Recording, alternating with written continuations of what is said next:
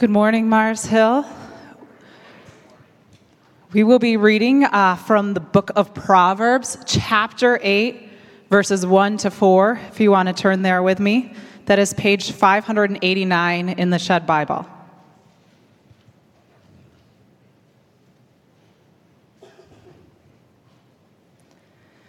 Does not wisdom call out? Does not understanding raise her voice? At the highest point along the way, where the paths meet, she takes her stand. Beside the gate leading into the city, at the entrance, she cries aloud To you, O people, I call out. I raise my voice to all humankind. The word of the Lord.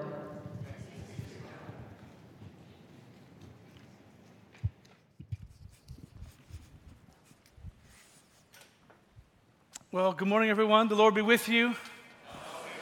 Uh, my name is Troy. Happy to be one of our co lead pastors here. We're going to keep going in this summer series of ours, as Denise already gave you a glimpse, this Mars Hill mixtape.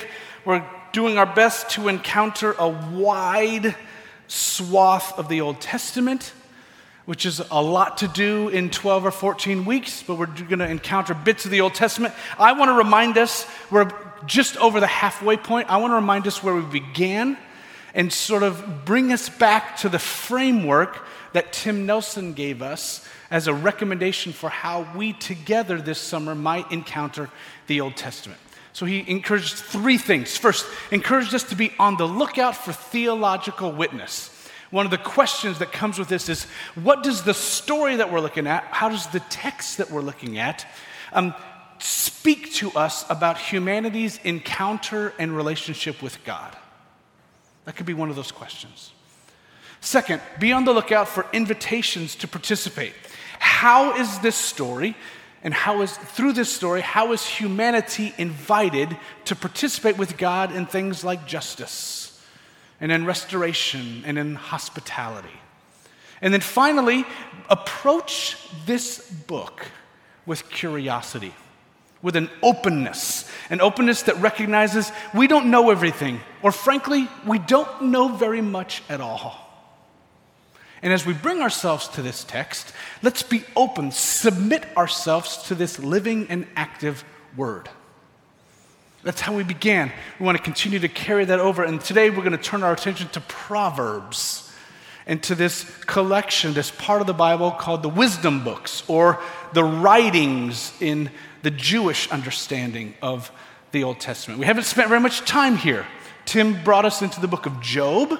Last summer, we dwelt in the book of Psalms for the whole summer, but we haven't done much work here. We haven't done a lot. So I'm going to today try my best to, to be really, really broad and over time get increasingly narrow and more and more focused. So that's sort of the trajectory of these next couple minutes. Uh, let's begin here with a little sampling of the kind of content you can come across in the book of Proverbs. Depending on how you count, there are about 900 Proverbs in the book of Proverbs in just 915 verses. It's a lot. And um, it's one of these books, it's kind of a crazy book. It's a book that seems to try to uh, address virtually every situation you might come across. So, want to do a really fast drive by. Maybe this is like an amuse bouche as before we get into the meal. Um, first, hope deferred makes the heart sick. Better a small serving of vegetables with love than a fattened calf with hatred. A proverb for the vegetarians in the room. Yeah? Gray hair is a crown of splendor. You're welcome. The book of Proverbs has nothing to say about baldness, unfortunately. If you find honey, eat just enough. Too much of it, and you will vomit. Keep that one locked away. Better to live on a corner of a roof than share a house with a quarrelsome wife. Quarrelsome husband counts as well. Any type of quarrelsome spouse, better to live on the corner of a roof. Whoever winks with their eye is plotting perversity. Keep those facial expressions in check. If anyone loudly blesses their neighbor early in the morning, it will be taken as a curse. And all people who struggle with the morning say, Amen, right? Amen. It's a strange book, Proverbs. The bulk of Proverbs is attributed to a guy called Solomon. Denise already gave us a little glimpse. We learn in 1 Kings 4 that Solomon, Solomon was given wisdom by God. And he was given a wisdom that was eh, like a breadth of understanding as measureless as the sand on the seashore. He was wiser than anybody else. He spoke about 3,000 proverbs. He wrote tons of songs. He would have been a returning Jeopardy champion. Proverbs, or, uh, Proverbs, Solomon knew about everything plants, trees, all kinds of animals. People from all over the known world, they came to learn from Solomon. And Solomon became king in 970 BC. So these proverbs, the bulk of the proverbs that we're looking at in the book of Proverbs, they're really, really old. And while the subject matter is all over the place, as we saw in that quick drive by, the subject matter is everywhere. Proverbs is consumed with wisdom as its subject. It continually comes back to wisdom. In Hebrew, in Hebrew, it's the word hakmah. Can you say hakmah? Hakmah. And in English, that means wisdom. Yes. Um, no surprise, it's wisdom hakmah. And this word, conceptually, it's more than just mental, it's more than just intellect, it's more than just smarts. Hakma, wisdom includes action. You might say this that wisdom is, is, is like applied knowledge, it's not just acquired knowledge.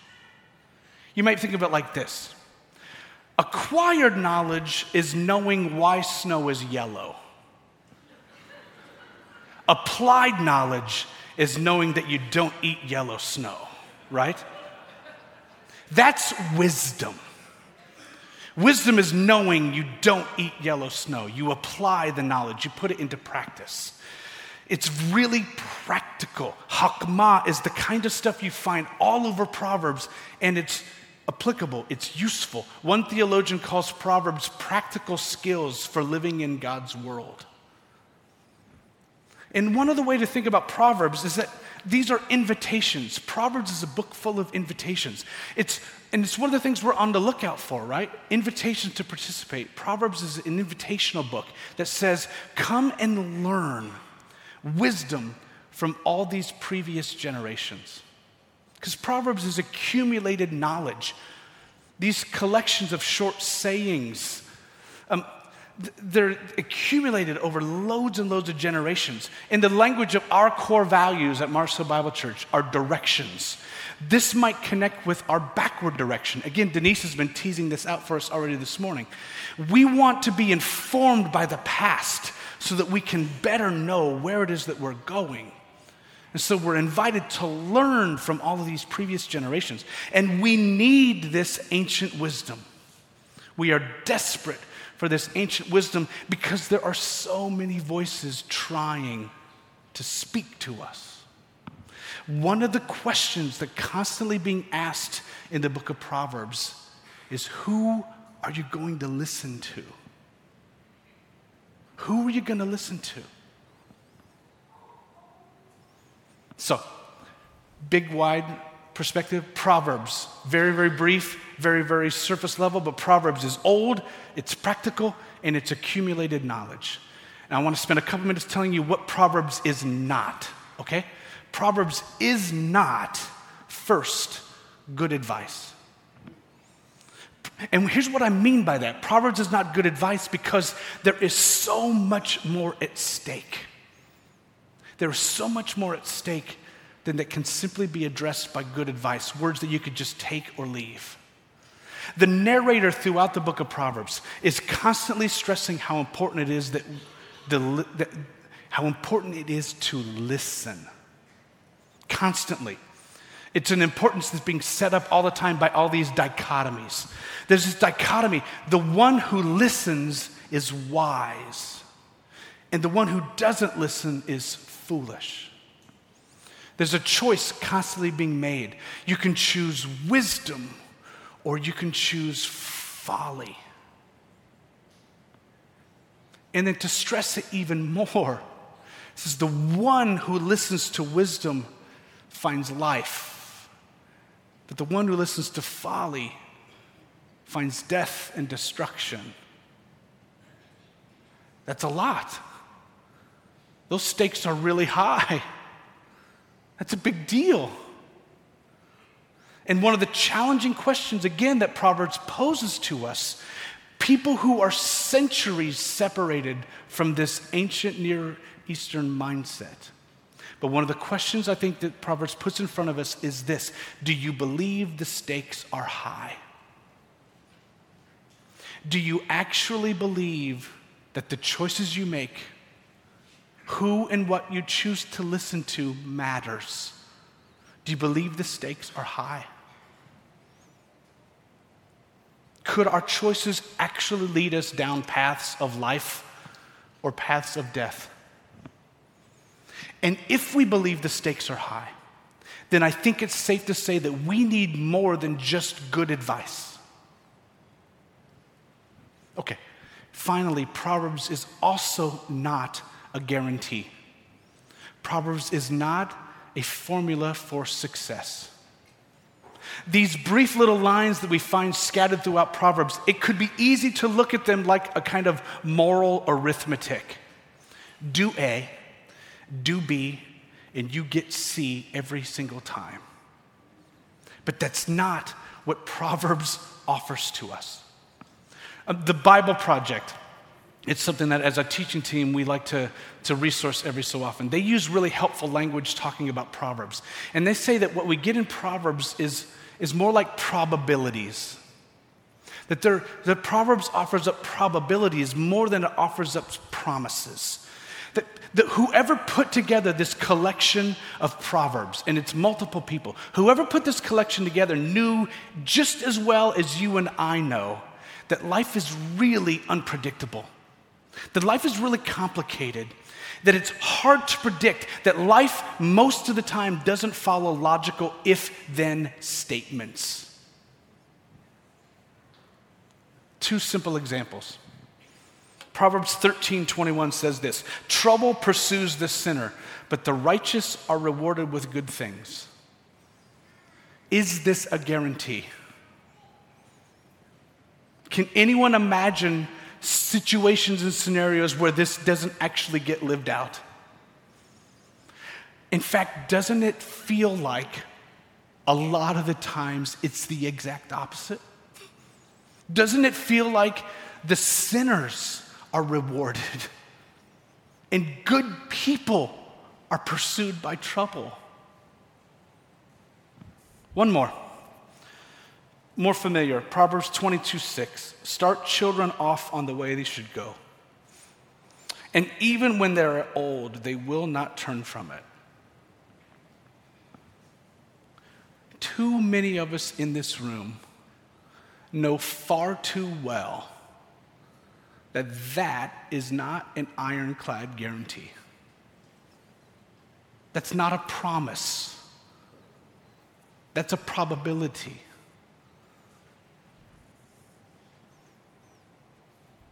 There are just too many variables. Life's too unpredictable. These proverbs they deal they deal with and they highlight general rules. In general, certain behaviors yield certain outcomes. So Proverbs doesn't deal with the exceptions. That's why we get Job. That's why we get Ecclesiastes. Those are books that help to round out overall biblical wisdom. Proverbs deals with generalities, with probabilities. Proverbs is not good advice. Proverbs is not a guaranteed formula for success. All right, I'm going to narrow a little bit more. We're doing a quick drive by. You okay? Narrowing a little bit more, I want to f- I want to focus on the big ex- obsession of the book of Proverbs and talk a few minutes about wisdom. Wisdom is practical and mysterious. Just like I talked about the book of Proverbs in general, um, wisdom names what is really important, and then wisdom also leaves a bunch of stuff out. Wisdom advocates for the pathways that lead to life, but wisdom also doesn't answer everything. It doesn't address all the possibilities. Wisdom leaves a lot of things unanswered, leaves a lot of things unaddressed. It's mysterious and it's practical. The text that Nikki read for us a couple minutes ago, Proverbs 8, it keeps filling in the outlines of wisdom. Verse 1 said, Does not wisdom call out? Does not understanding raise her voice? So we learn again that wisdom is calling out. Wisdom takes initiative. Wisdom doesn't wait to be asked for, wisdom doesn't wait to be requested. Wisdom, the, the idea here is that wisdom is active, that wisdom is proactive. That wisdom is not passively responding whenever we get our acts together and realize that we need a little bit of it. Keep going. Wisdom is available. Verse 2 At the highest point along the way where the paths meet, wisdom takes her stand. Beside the gate leading into the city, at the entrance, wisdom cries aloud. Wherever humans work and play and gather, wisdom is there. Wisdom makes herself known. Wisdom is not hiding. Do you hear me? Wisdom is not hiding. Wisdom is out in the open, everywhere available. And then verse 4 To you, O people, I call out, I raise my voice to all humankind. Wisdom is for everyone. Wisdom is for everyone. Wisdom is not restricted to the elite, it's not restricted to those who have graduate degrees, it's not restricted to the privileged. Wisdom is for everyone. And this is such good news. It's such good news that wisdom is not exclusive because we are increasingly familiar and unfortunately increasingly comfortable with being in a society that seeks to stratify people at every possibility, at every level. And for wisdom to be for everyone, to be generously available to all, is such good news. In his classic work, uh, I think you say his name, John Calvin. Uh, John Calvin said this in his classic work there are innumerable evidences, both in heaven and on earth, that declare God's wonderful wisdom.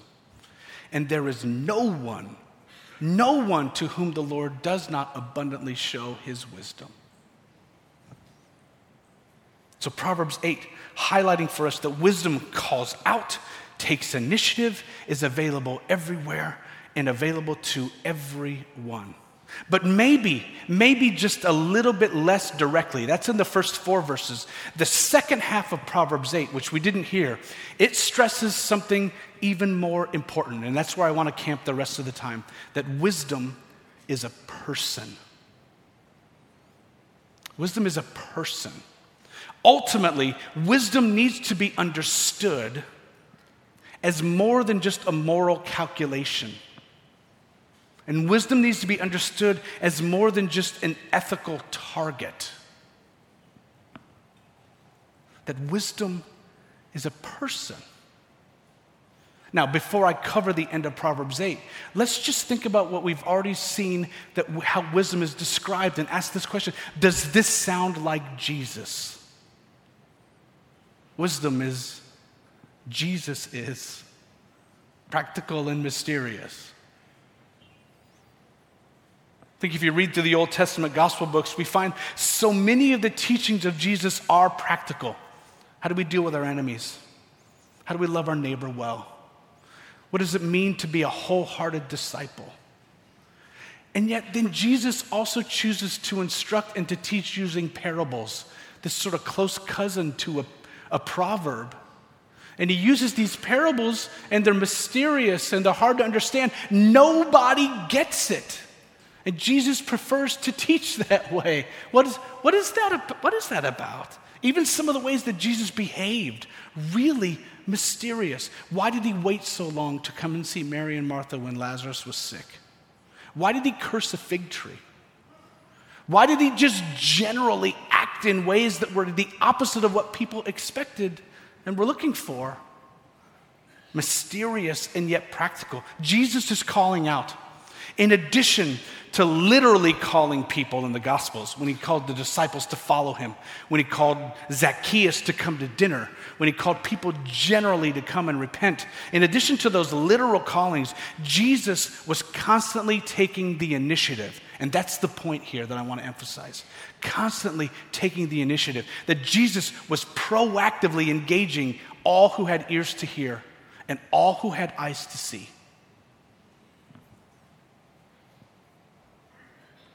Confirms that Jesus is available everywhere for everyone. Now, Jesus was obviously bound by a physical body. He was only able to be in one place at one time. He had a really limited range during his earthly life. But Jesus went to so many places that the religiously serious people would not go. And Jesus spent time with so many people that the religiously serious would not have considered worthy. That Jesus was everywhere and for everyone. The early church preachers and theologians, they understood Proverbs 8 that it was ultimately pointing to Jesus as the perfect embodiment of wisdom practical, mysterious, taking the initiative, calling out, available everywhere and to everyone. And then to stress even more, they looked at the end of Proverbs 8, starting at verse 22, to say Jesus, like wisdom, has existed for all eternity the Lord, this is the, at the end of verse, uh, uh, Proverbs 8 at 22. Wisdom starts talking, and wisdom claims, I have, have, have existed for all eternity. The Lord brought me forth as the first of his works. I was formed long ages ago at the very beginning when the world came to be, before there were mountains, before there were hills, before there were dust on the earth.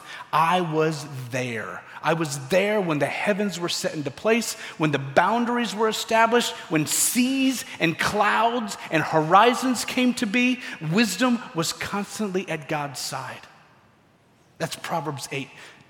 And that is pure poetry and only poetry if we understand wisdom as some kind of formless intellectual force, or if we understand wisdom as simply an ethical framework but if we understand wisdom as a person, if we understand wisdom as perfectly embodied in Jesus, well, then we read this so differently and we find resonance all over the New Testament. The Gospel of John. If you ever want to have a great conversation with Pastor Denise, by the way, talk about the Gospel of John. The Gospel of John uses this language in the beginning was the Word.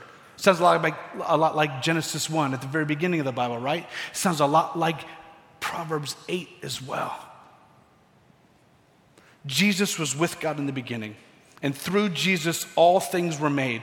Without him, nothing was made that has been made. Colossians Paul says this. He uses this language to describe the Son of God. He describes Jesus as the firstborn over all creation. For in Jesus all things were created, things in heaven and on earth. All things have been created through him and for him. Jesus is before all things. Hebrews, a real tough nut to crack. But Hebrews starts this way God speaks to us by, or God speaks to us in his Son, the Son through whom God made the universe. One last one. Are you starting to get the picture, by the way? One last one. Paul makes this exclusive claim in 1 Corinthians 8. He says, There is but one God, the Father, and there is but one Lord, Jesus Christ, through whom all things came to be.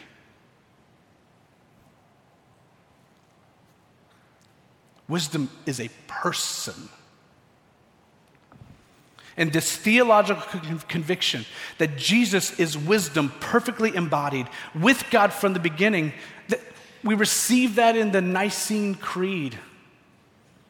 This inheritance that was codified for all worshipers for the rest of time that affirms that Jesus is before all ages, begotten and not made, through whom all things were made. Wisdom is a person. Okay, so why on earth does any of that matter other than for good Bible study fodder for the future? Can I give you three invitations? Three invitations for why I think this matters to us in the summer of 2023. First invitation is this be careful. Be careful. I think one of the underlying desires of the narrator in Proverbs is that the one who is listening would be careful. Because remember, the stakes are high. That this is a matter of life and death. And so we should be careful. Maybe more proactive language, maybe more proactive language would be discerning. Jesus uses similar language in his ministry. Similar impulse. Watch out. Be alert. Wake up. Be awake. Be on guard. Friends and family, not everyone and not everything should be trusted to ensure your well being and your flourishing. Be careful. Second invitation seek wisdom, the person. I mentioned it before, but I want to stress it again.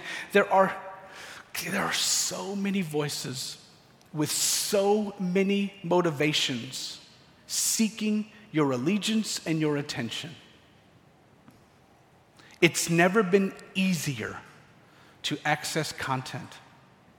There's never been a point in human history where there was so much available to so many people with such ease. And if we aren't diligent, and if we aren't intentional, we might end up doing something like this. We might replace Jesus with supplemental sources of wisdom. Supplemental sources that aren't even necessarily all bad, but not the source, not the capital S source. Sources that are not the person, sources that are not wisdom perfectly embodied. Podcasts, books, sermons, devotionals, inspirational quotes, social media influencers, websites, video series, all of these have the potential, if we are not careful, to replace abiding in Jesus. If we're not careful, they have the potential to replace contemplative prayer. They have a potential to replace dwelling in the scripture. They have a potential to replace seeking the presence of God.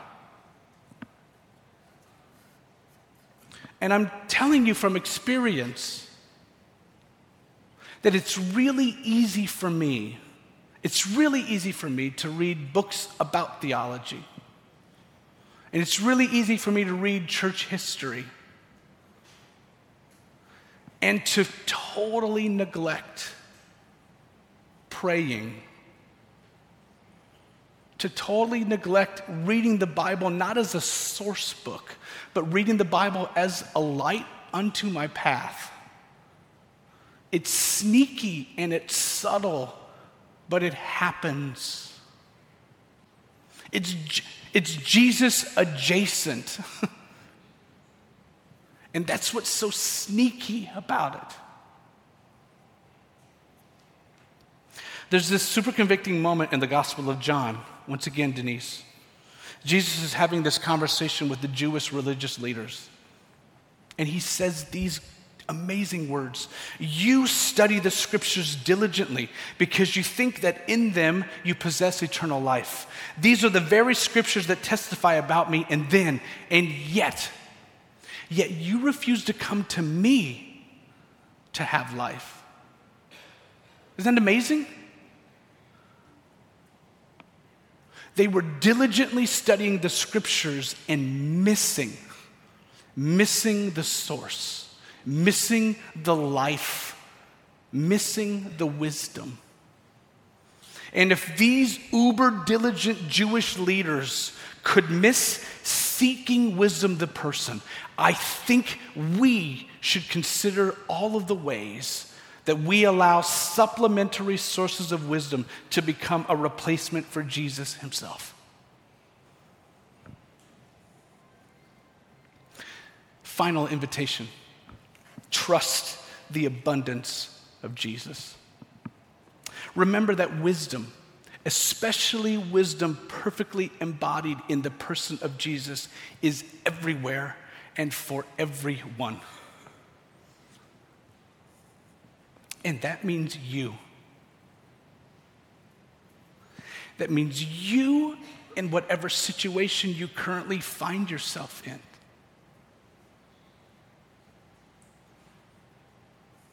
That means you. Wisdom is available to you. Wisdom is not stingy. And Jesus, as wisdom, perfectly embodied is not stingy either. Jesus says to ask, to seek, to knock. We're invited to proactively go for the thing that we need. We're invited to trust not only in the goodness of God, but trust in the sufficiency of the one who is the giver of every good and perfect gift. So, practically, practically, I want to ask, I want to encourage you. I want to encourage you to say yes to just a few of the opportunities that we have every single week when we come together to seek wisdom. We have these four prayer walls in this room, and we say it every week, but I want to stress it again.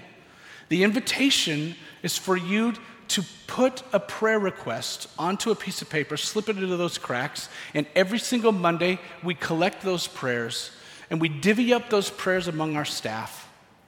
And then our staff commits to daily praying for those. So every single week I get three or four of these prayers, and I put them on my desk where I cannot avoid them, where I have to see them. And then every single morning, the first thing that I do is I come and I pray over every one of those prayers. And then they're there. So when I come back to my desk and I see them again, I call to mind again these people and these needs, and I do my best to hold them before the Lord. Every single service, there are some members of our prayer team who come willing to be present with us, willing to intercede with us, willing to pray for healing with us, willing to seek wisdom for us. So I want to say this if you're in a, in a season right now where you are eager for or you are seeking out wisdom, would you please say yes to these two opportunities? Would you express those prayers in some way and would you put them in the prayer wall that our staff might pray along with you? Write something down. Find one of these people who are generally over on this particular wall, whatever direction that is, over there, who are eager to be with you and who also believe and trust in the abundance of wisdom's availability to every one of us. Seek them out. Let them call with you. Let them call with you to the wisdom that is also calling out to us. And then, uh, while we're eating and singing and praying in these next couple moments, maybe consider this simple prayer. This is the most consistent prayer that I probably pray. It's just so simple. Speak, Lord, your servant is listening. I want to hear. I want to listen. I want to pay attention. Speak. Speak to me. And then maybe migrate that prayer over into the rest of this upcoming week. And carve out spaces so that you can actually listen. So you can actually listen for that still small voice, for the voice of wisdom that is calling out to you. And then let's come to this table together. And let's remember once again that our God is not stingy. That Jesus gave his very self so that we might have life. The Lord be with you. Lift up your hearts and let us give thanks to the Lord our God. And let's pray together in a spirit of thanksgiving. How right and good and a joyful thing it is at all times and in all places to give thanks to you, God Almighty, the creator of heaven and earth. And so we praise you and we join our voices with angels and archangels, the entire company of heaven, who are forever surrounding your throne to sing this hymn of praise to bring glory to your name. Holy, holy, holy Lord, God of power and might, heaven and earth are full of your glory. Hosanna in the highest. Blessed is the one who comes in the name of the Lord. Hosanna in the highest. And so, would you, Holy Spirit, come and be involved in this meal with us? Would you make of these simple elements spiritual food for us?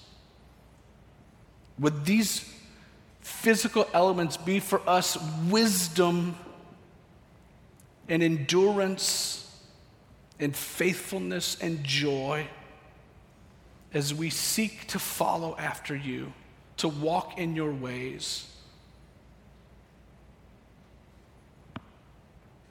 Speak, Lord, for your servants are listening. Feed us, Lord, your servants, your people are hungry. Give us what we need. And we trust in you. And amen. This meal helps us retell the story of the night that Jesus was betrayed when he took bread and when he broke it.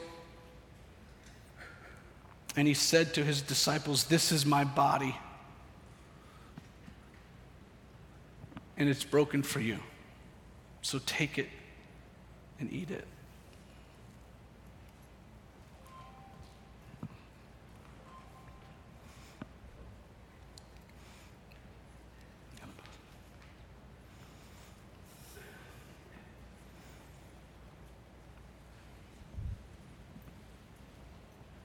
And in a similar way, he took the cup and he blessed it.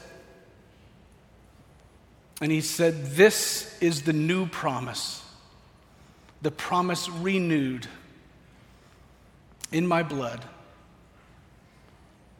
And so the invitation is to come and to take and to eat. And whenever we eat and we drink, we tell the story yet again of wisdom and love being perfectly embodied in Jesus. And so we come, we come to the source at this table to receive what it is that we need. And this gives us the opportunity to rehearse this story in these inherited phrases that have been passed down to us generation to generation, more accumulated knowledge. And so we speak these three phrases together Christ has died. Christ is risen and Christ will come again.